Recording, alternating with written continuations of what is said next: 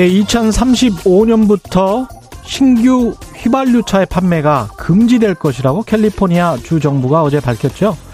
지난주 유럽연합 EU에서도 2030년까지 지금의 4% 수준인 전기차의 판매 대수를 60%까지 높이겠다고 선언했습니다. 중국은 막대한 보조금과 세금 혜택으로 전기차 소비를 독려하고 있습니다. 그래서 전 세계적으로 보면 지난해 전 세계 판매량의 2.8%에 불과했던 전기차는 2035년에는 50%, 2050년에는 80%에 이를 것이라는 전망도 나옵니다. 수천 년 동안 말을 타고 다니던 인류가 100년 만에 대중화된 내연 기관차를 버리고 전기차, 자율주행차로 옮겨 타고 있습니다. 현기증이 날 정도로 빨리 돌아가는 세상입니다. 여기에 북한만 예외인 것 같죠? 아이시스 같은 테러 집단도 아니고 그래도 국가라면 그에 맞는 행동을 해야 하는 것 아닙니까? 정말 참담합니다. 네, 안녕하십니까. 세상에 이익이 되는 방송 최경련의 경제쇼 출발합니다. 저는 진실탐사 엔터테이너 최경련입니다. 유튜브 오늘도 함께 갑시다.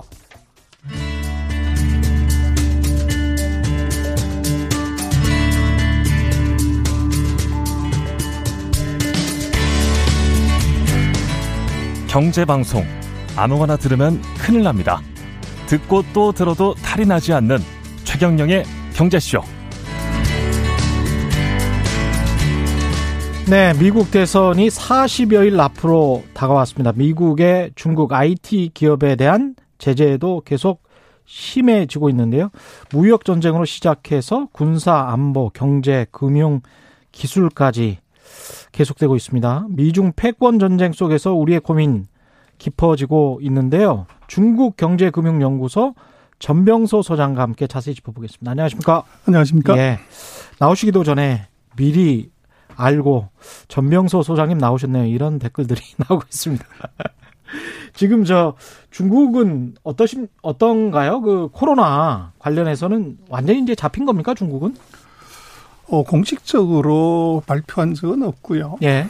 그래서 이제 뭐 전쟁이 끝나게 되면 그 포상을 하게 되는데 중국이 얼마 전에 코로나 19 유공자 예. 포상을 시진핑이 했어요. 어. 그래서 그것의 의미는 이제 우리는 끝났다. 그래서 종난산이라고 사스 때 이제 큰 공헌을 했고 예. 또 우한 바이러스 때도 이제 국민들은 우한 가지 말라고 하면서 예. 자기는 이제 기차 타고 우한으로 들어간 어. 그 이제 80세 된 이제 의사죠. 80세? 8세가 넘었죠. 오. 그 사스 때 그 사스를 이제 퇴치시킨 영웅이라고 얘기를 하죠. 종난산이라고. 예. 그래서 이 양반 포함한 4명한테 이제 훈장을 줬죠. 어. 그래서 그 얘기는 이제 대놓고서 우리 끝났다 이렇게 얘기하기에는 이제 중국이 정치적으로 거꾸로운 부분이 있지만 예. 이제 간접적으로 시사를 한 거라고 볼 수가 있습니다. 그리고 뭐 어제인가요?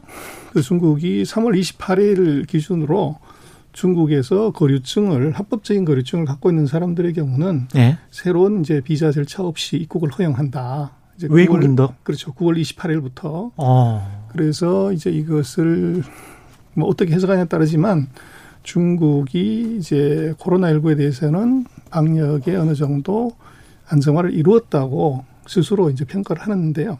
중국의 거류증이라고 하는 거는 미국의 영주권 같은 개념입니다. 아, 그렇진 않고요. 예. 그 영주권은 아니고 음.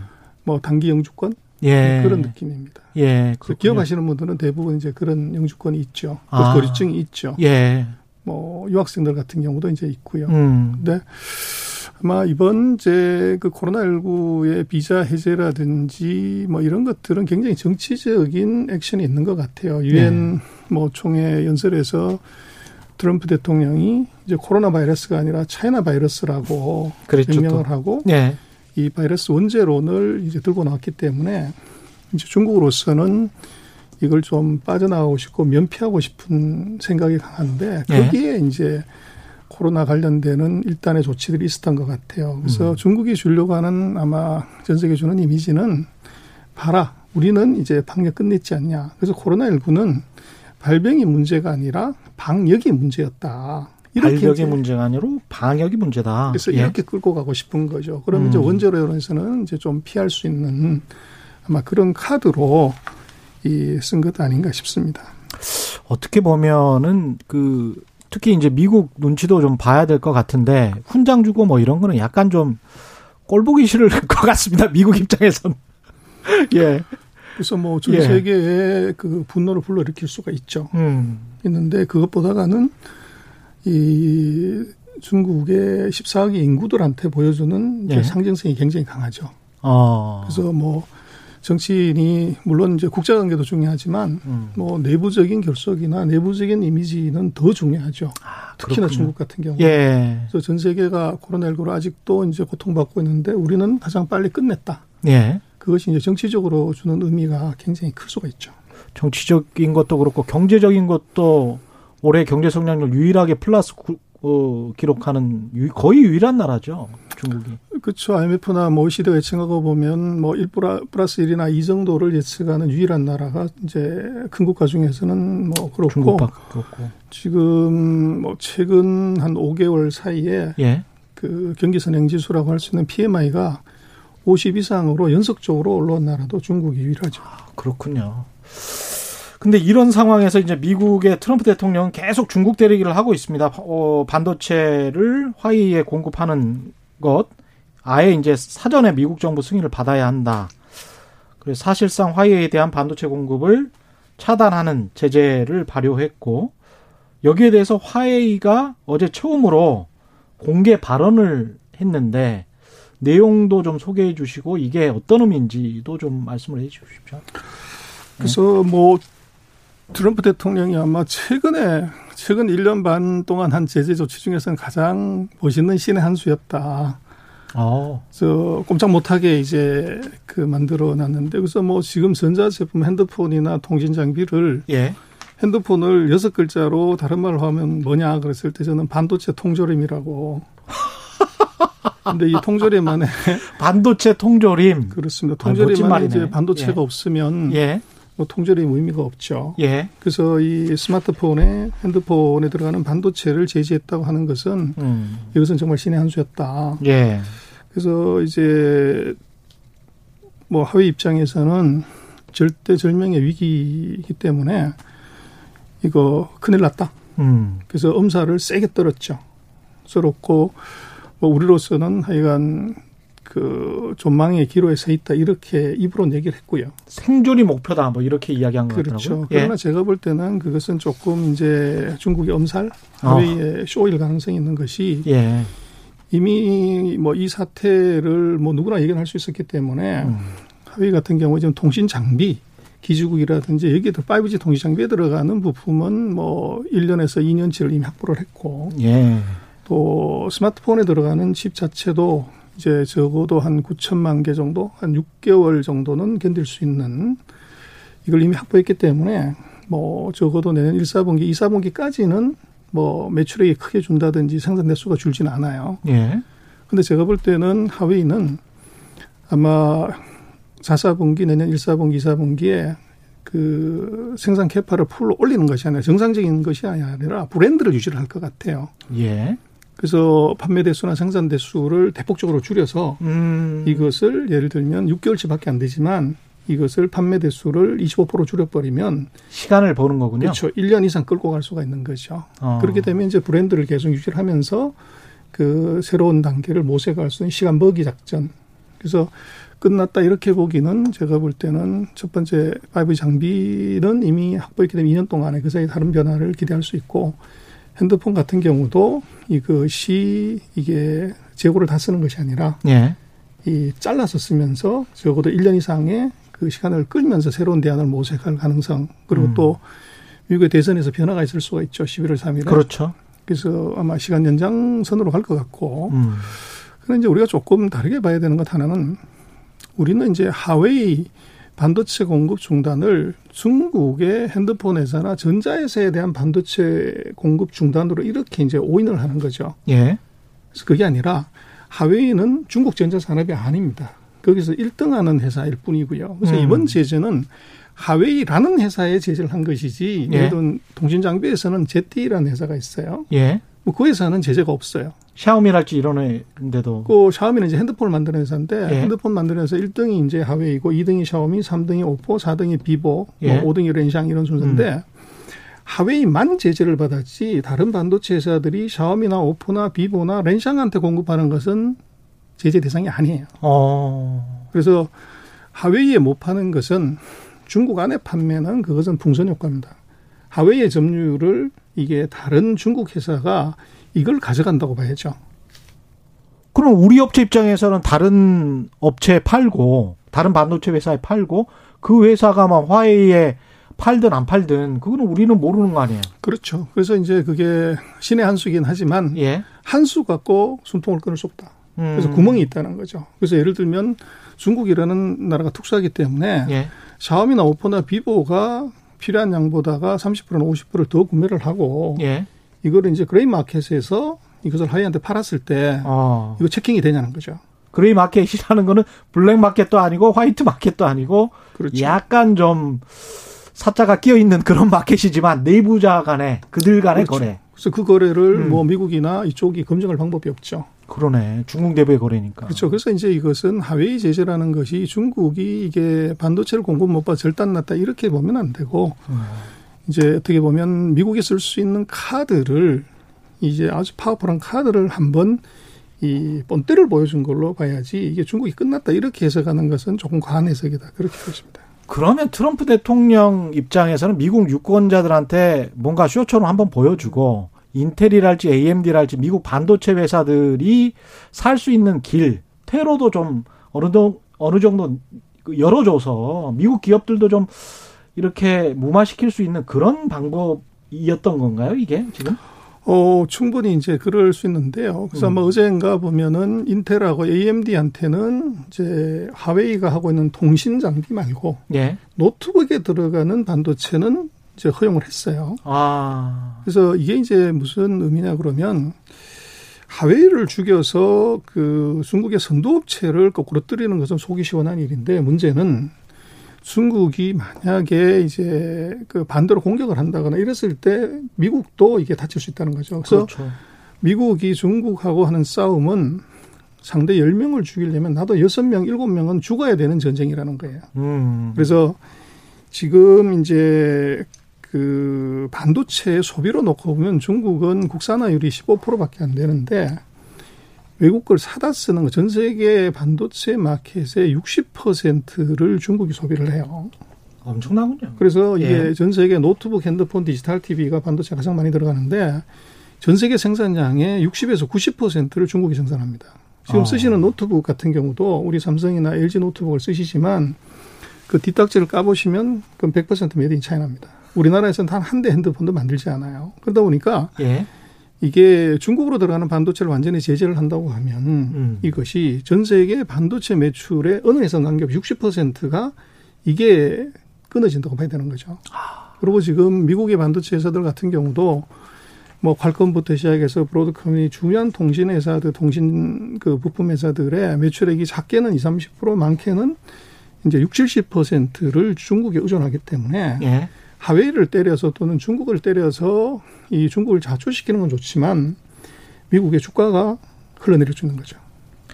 이게 그러니까 아군의 피해가 너무 클 수 있으니까 그걸 좀 조정을 하면서 어떻게 보면 미국이 전쟁을 할 때 멀리 걸프전 할 때도 바다에서 떨어져서 아군 전사자 없이 그냥 한포 사격만 하는 것처럼 뭐 그런 식의 전쟁을 하고 있다는 그런 생각도 드네요. 그래서 뭐 지금 예. 같은 경우에 그 트럼프 대통령의 하웨이 제재는 그 선거 전략의 측면에서 봐야 이해가 될 것 같아요. 예. 그래서 이게 공급하지 말라고 한 지 일주일도 안 돼서 잉크도 안 말랐는데 이게 인텔이나 AMD 보고는 공급해라고 하는 것을 어떤 의미로 봐야 될 거냐. 안데 음.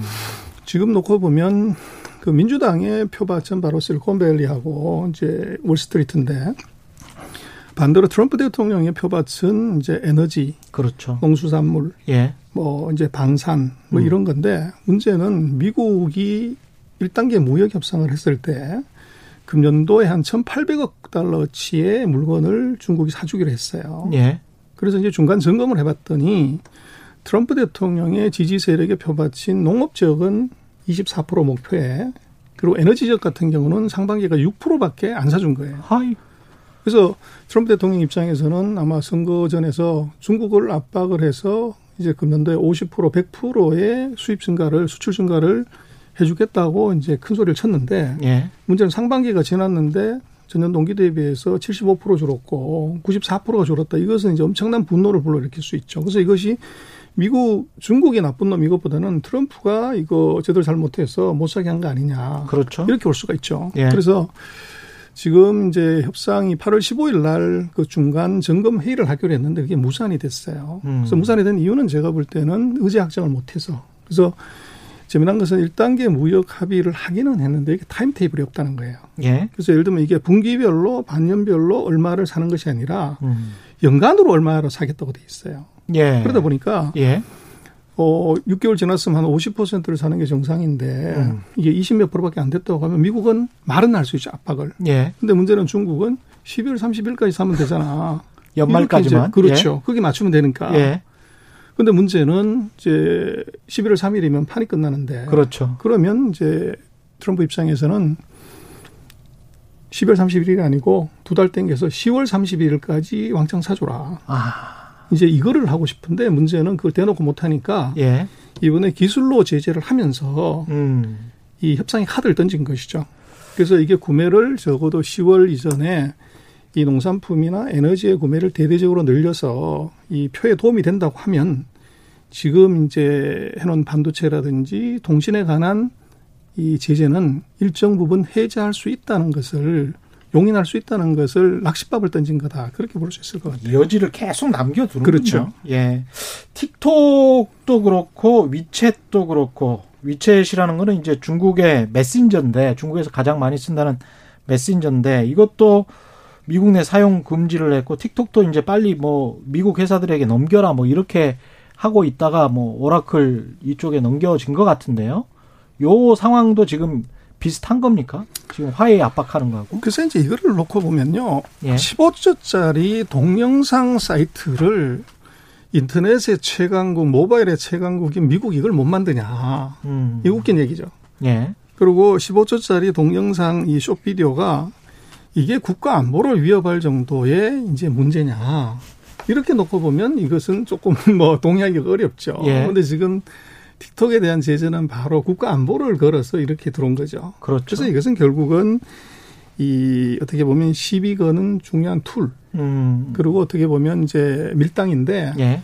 여기에 또 제가 볼 때는 선거 변수가 들어가 있어요. 음. 그래서 이게 틱톡이라는 이제 일반 국민들이 1억 명 이상이 다운받은 그 이제 앱을 제재를 하게 되면 이 엄청난 이미지 개선 효과가 있죠.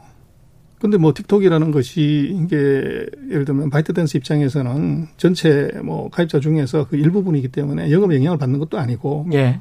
그렇지만 이게 이제 결국은 이 미국으로서는 그 국민들한테 주는 일반 이제 소비자들 인구의 3분의 1이 영향을 받을 수 있는 것에 대해서 우리가 이렇게 강력하게 간다는 것을 이제 show up할 수 있는 절호의 찬스가 사실은 왔고 그 런데 문제는 예. 이게 제가 볼 때는 중국이죠. 음. 중국이 이걸 갖고서 트럼프 물먹이기를 지금 하고 있다는 거죠.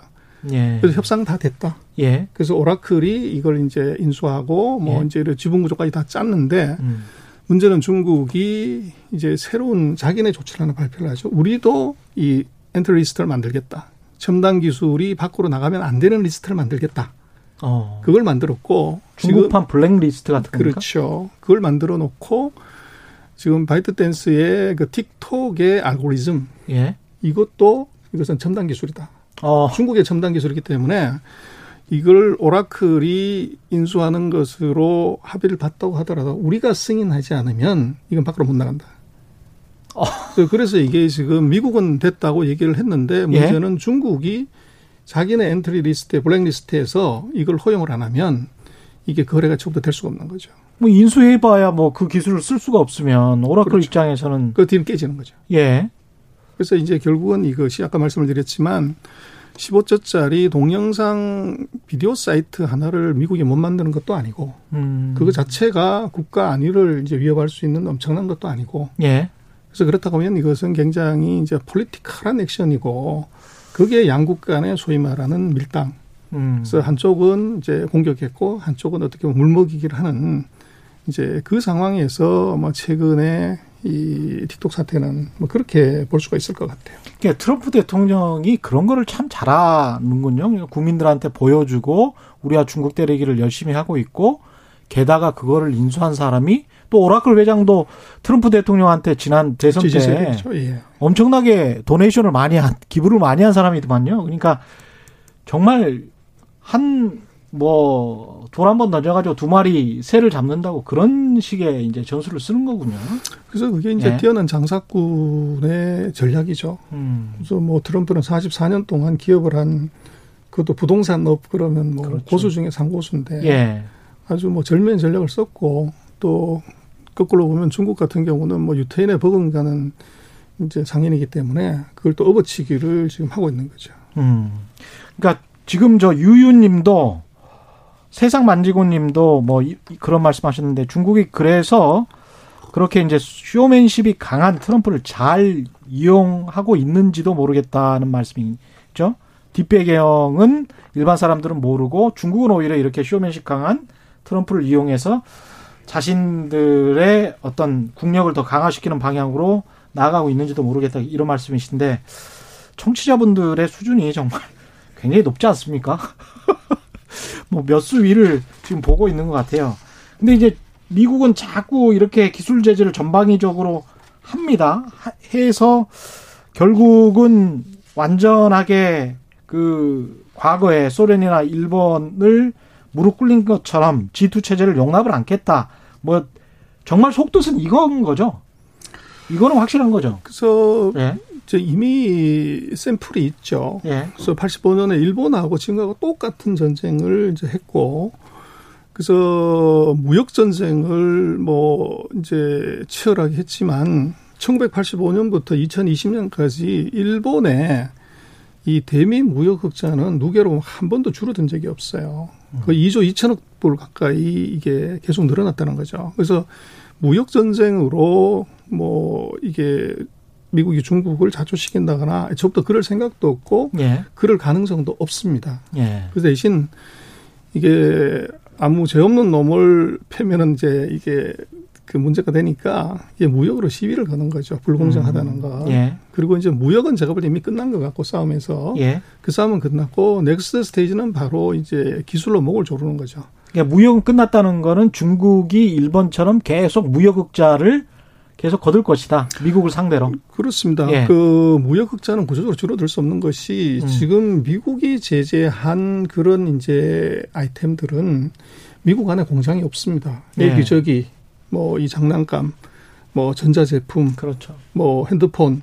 그래서 거기다 보복관세 25% 때린들 음. 이게 해외에 나간 기업이 다시 들어와야 되는데 그렇죠. 구조적으로 이것은 무역에서 적자가 날 수가 없는 구조예요. 그래서 이제 무역 전쟁은 시비 한번 걸어본 것이고 음. 거기에 이제 중국의 목을 조르려고 하면 이건 기술로 가야 되는 거죠. 예. 그래서 그 기술로 목 조르는 단계가 지금 와 있고 근데 목 졸라서 뭘 할 거냐 하는 건데 결국은 국력이라는 것에 이제 의미를 놓고 보면 돈이거든요. GDP가 얼마냐? 예.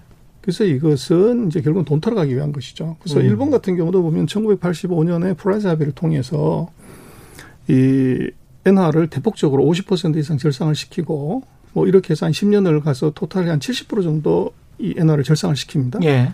그러면서 이게 제조업의 경쟁력이 이제 추락을 하죠. 예를 들면 우리 같은 경우도 1,100원 환율이 330원 됐을 때 아이고 살아남을 수 있는 기업이 그래서 우리 생각을 해보면 80년대 그 NEC 도시바 히다치 미치비시 소니 예. 이런 회사를 한국 회사가 이길 수 있다 이거 상상을 못하던 일인데 지금 일본의 전자회사 싹 다 죽었죠 어떻게 소니를 삼성이 이긴다 80년대 우리는 상상을 못했던 일인데 지금 소니는 뭐 회사 흔적도 없는 의미가 없는 정도로 가 있죠. 예. 그래서 그것의 의미가 일본이 뭐 우리보다도 근면하지 않아서 열심히 R&D를 안 해서 이게 아니라 음. 환율이 70% 절상이 되는데 살아남을 수 있는 회사가 없죠. 아. 근데 일본 회사 중에서 살아남은 회사가 하나 있습니다. 예. 전 세계에서 자동차에서 1등하는 회사가 있어요. 토요타. 그렇죠. 토요타는 이게 70% 69% 절상되는 그 환율에서 예. 이제 자동화하고 이 뭐 프로세스 개선해서 살아남은 음. 거죠. 그래서 예. 70% 절상한데 살아남은 놈은 세계 1등이 되는 거죠. 그렇군요. 아, 그 비율을 하시니까 뭐 1,100원인 환율이 330원 됐을 때 살아남을 수 있는 한국 기업이 몇이나 될까? 야, 일본이 생존해서 계속 무역 흑자를 내고 있다는 것도 정말 대단한 일입니다. 그렇죠. 그래서 예. 뭐 지금 미중의 전쟁도 결국은 저는 이게 기술 전쟁도 과정이고 음. 궁극적으로는 이제 금융 전쟁에서 이게 결판이 나게 돼 있고 예. 이걸 얼마나 이제 오랫동안 막을 수가 있고 이제 미국이 어떻게 공격하냐는 것이 관건이고 그것은 이제 내년에 대선이 끝나고 나면 본격적으로 예. 이제 진행이 되겠죠. 그래서 뭐 전쟁은 저는 그렇게 봅니다. 무역으로 그냥 시비 걸고 음. 기술로 목을 조르고 금융에서 돈 돌아가는 것이지 예. 이게 무역으로 뭐 중국을 자초시킨다 그건 불가합니다. 근데 이제 지금 현재 지난 아 아까 유엔 유엔 연설 말씀하셨는데 시진핑이 유엔 연설에서 그랬어요. 정치적으로 코로나 19를 이용하지 말라 정도만 대, 대응을 했습니다.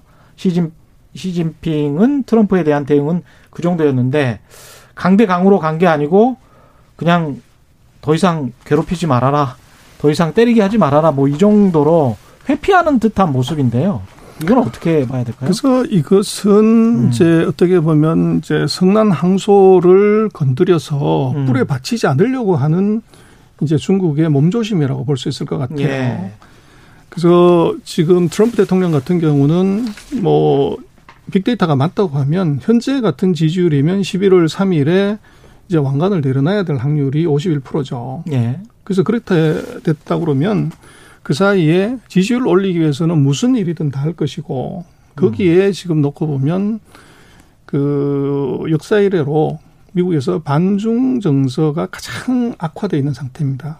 그래서 이걸 때리는 것이 지지율 올리는데 뭐 유일한 어떻게 보면 솔루션이기도 하고 그렇다고 예. 하면 지금보다도 월등히 더 센 강도의 이 타격을 중국한테 적어도 11월 3일 이전에 계속적으로 해야 되죠. 음. 근데 중국 입장에서는 그것을 자극하지 않으려면 이것이 맞대응하는 것은 그건 죽음일 거고 예.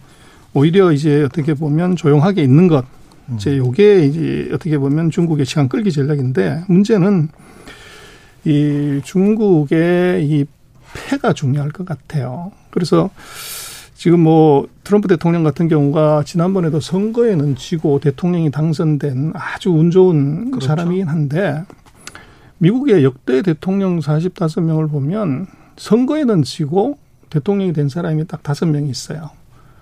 그래서 그 중에서 세 사람은 1800년대 사람이고 2000년 이후에는 딱 두 사람인데 문제는 예.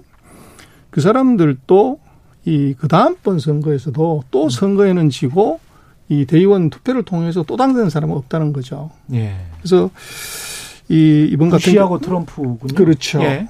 근데 이제 지금 미국은 그렇게 가지만 중국으로서는 지금 카드가 있을 것 같아요. 그래서 음. 저는 이 중국은 음, 한 10월 중순까지의 그 지지율을 볼 것 같아요. 그래서 그 음. 그 지지율이 트럼프 대통령이 반전하거나 이길 수 있는 가능성이 오차범위 안으로 들어오면 트럼프를 지지할 수 있는 액션을 할 것 같고 반대일 경우에는 예. 트럼프 죽이기로 가겠죠. 그 10월 중순까지 좀 지켜보다가 그렇죠. 그래서 예. 그게 이제 간보기를 할 수 있는 것이 첫 번째는 아까 말씀드렸던 이제 중국이 사줘야 되는 물건을 이것을 대폭으로 예. 이게 10월 31일 이전에 왕창 사준다고 하면 이것은 이제 트럼프한테 줄 섰다고 봐야 되겠죠. 예.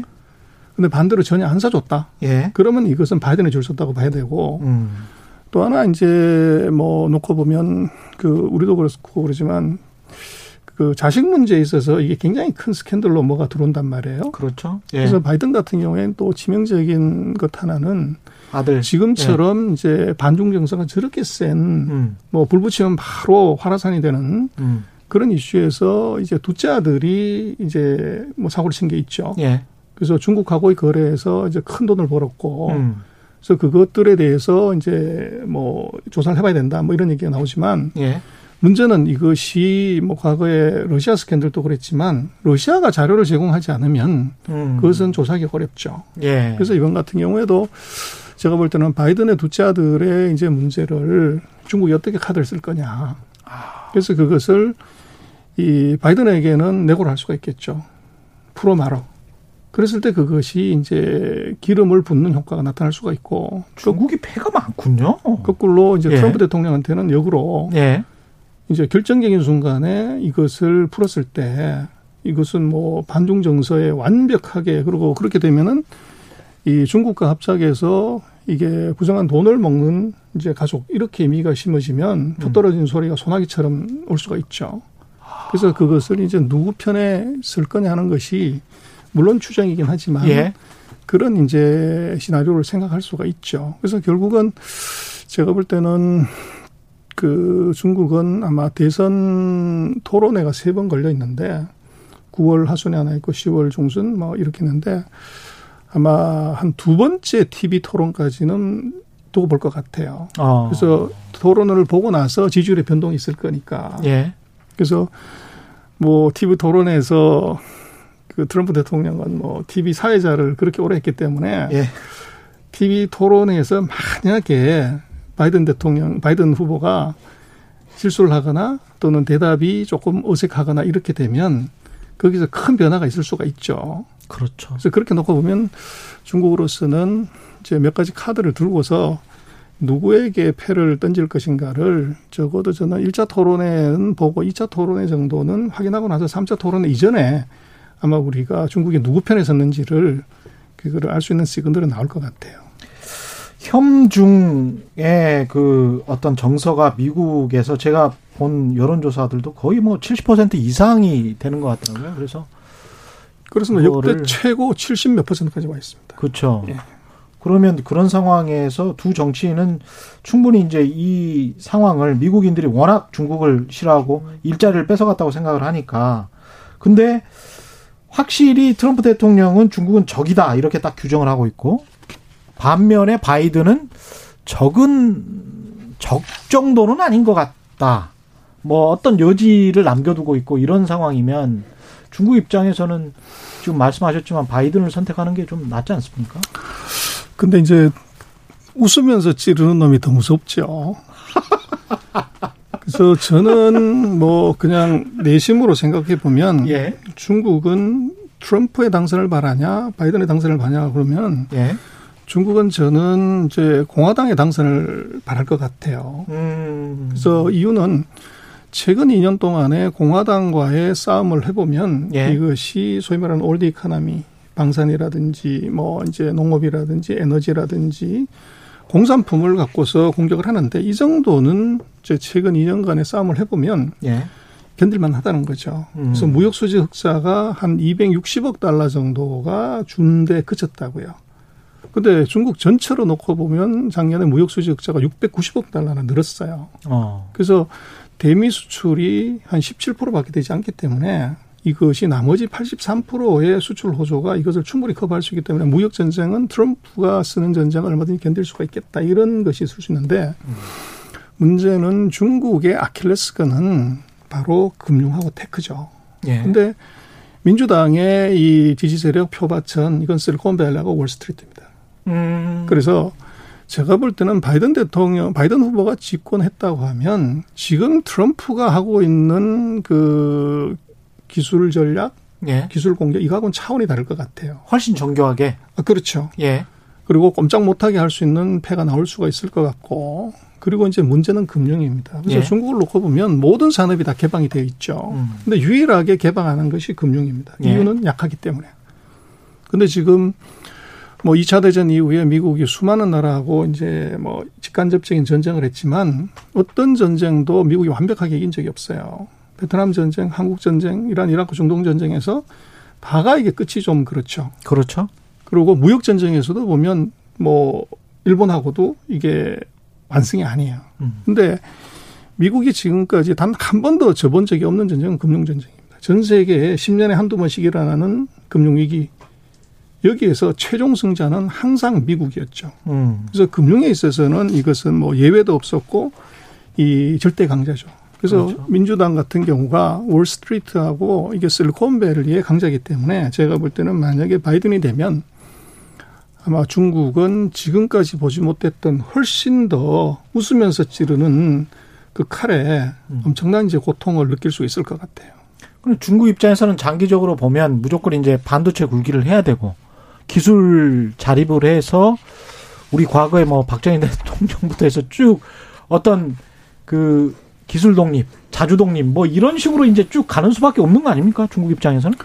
그렇습니다. 그래서 예. 우리는 아까 말씀을 드렸지만 이제 트럼프가 신의 음. 한 수를 둔 건 맞는데 예.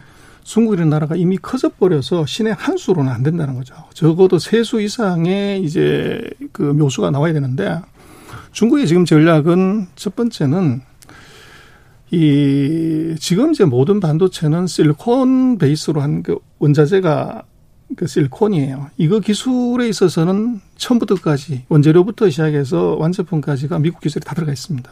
그래서 이것을 이제 미국이 blocking 한다는 것은 이미 답이 나와 있고 중국은 음. 그래서 실리콘이 아닌 다른 이제 소재 그게 이제 2세대 반도체, 3세대 반도체 그러는데 2세대 반도체가 이제 갈륨 arsenide, 3세대가 갈륨 카바이드나 이제 그 실리콘 카바이드나 갈륨 nitride라는 이제 혼합 그 재질인데 중국은 이 3세대 반도체에서 앞으로 5년 내에 미국 기술을 전혀 쓰지 않는 반도체를 만들겠다. 이게 중국의 첫 번째 전략입니다. 예. 그리고 두 번째는 그래서 이게 가능하냐? 음. 뭐 노광기 같은 stepper 같은 것들을 없이 이렇게 되는데 이제 저는 조금 우리가 중국을 다르게 봐야 되는 것은 우리는 돈 없으면 투자 못 하고 이게 수율 나쁘면은 생산을 못 하는데 중국은 지금 반도체에 있어서는 이것은 제품이 아니라 기술 확보가 중요하고 양산이 아니라 제품만 나오면 되는 거죠. 그래서 예를 아. 들면 아.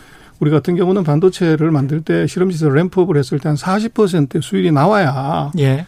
이제 공장에 돌리는데 예. 중국은 40%가 안 나오고 10%만 나오더라도 공장 음. 4개를 지어서 공장을 돌리는 거죠. 제품 확보하면 되니까. 아, 비용의 문제가 아니다, 이거. 그렇죠. 이게 예. 무섭다는 거예요. 그리고 지금 이제 중국은 지금 이번 반도체 굴기의 좌절을 어떻게 극복하려고 하냐면 반도체는 원자 폭탄이다.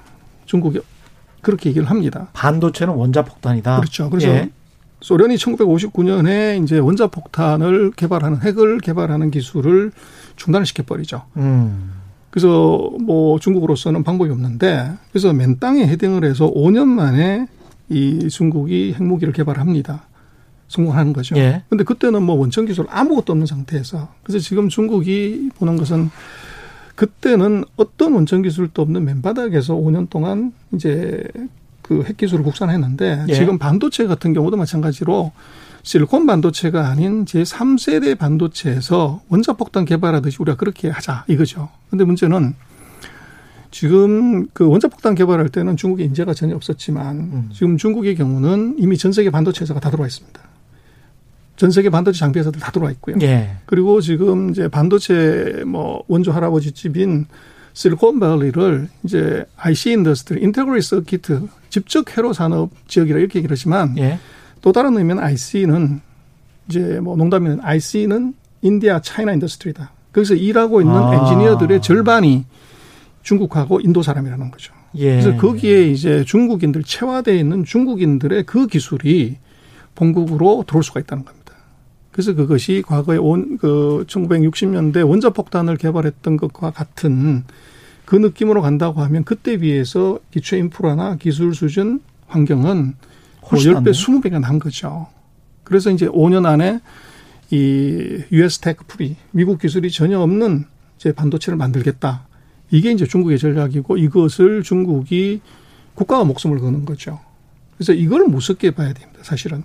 야 이게 진짜 수율이랄지 효용이랄지 가격 같은 거 생각 안 하고 비용이 아무리 높게 나오더라도 수율 10%라도 그걸 만들어서 그냥 반도체를 만들어서 핸드폰 회사에 공급을 하겠다. 근데 그 국내에서만 쓰게 하겠다. 그래 버리면 방법이 진짜 없네요. 그래서 이제 그것이 예. 미국 기술이 들어간 것은 안 되기 때문에 음. 그 지금 3, 4대 반도체는 일본하고 유럽이 조금 하고 있고 누구도 이게 완벽한 기술을 가진 데가 없어요. 예. 그래서 그걸 공략하는 거죠. 그게 되면은 삼소대 반도체에서 이제 성공을 하게 되면 전 세계에 그냥 팔 수가 있는 거죠. 아, 이 참 재밌습니다. 이 문자를 소개해 드리기 전에 제가 꼭 하고 싶은 말 그리고 여러분도 좀 듣고 싶은 말이 그걸 것 같아요. 이런 미중 사이에서 우리가 그러면 어떻게 해야 되는지 그 마지막 질문을 먼저 드리고 그 다음에 질문들 들어온 것 어, 소개해 드리겠습니다. 이 상황에서 우리는 그러면 반도체 몇 년 정도 시간이 남았고 어떻게 해야 되고 이게 가장 좋은 시나리오는 뭐고 가장 안 좋은 시나리오는 뭐가 될까요?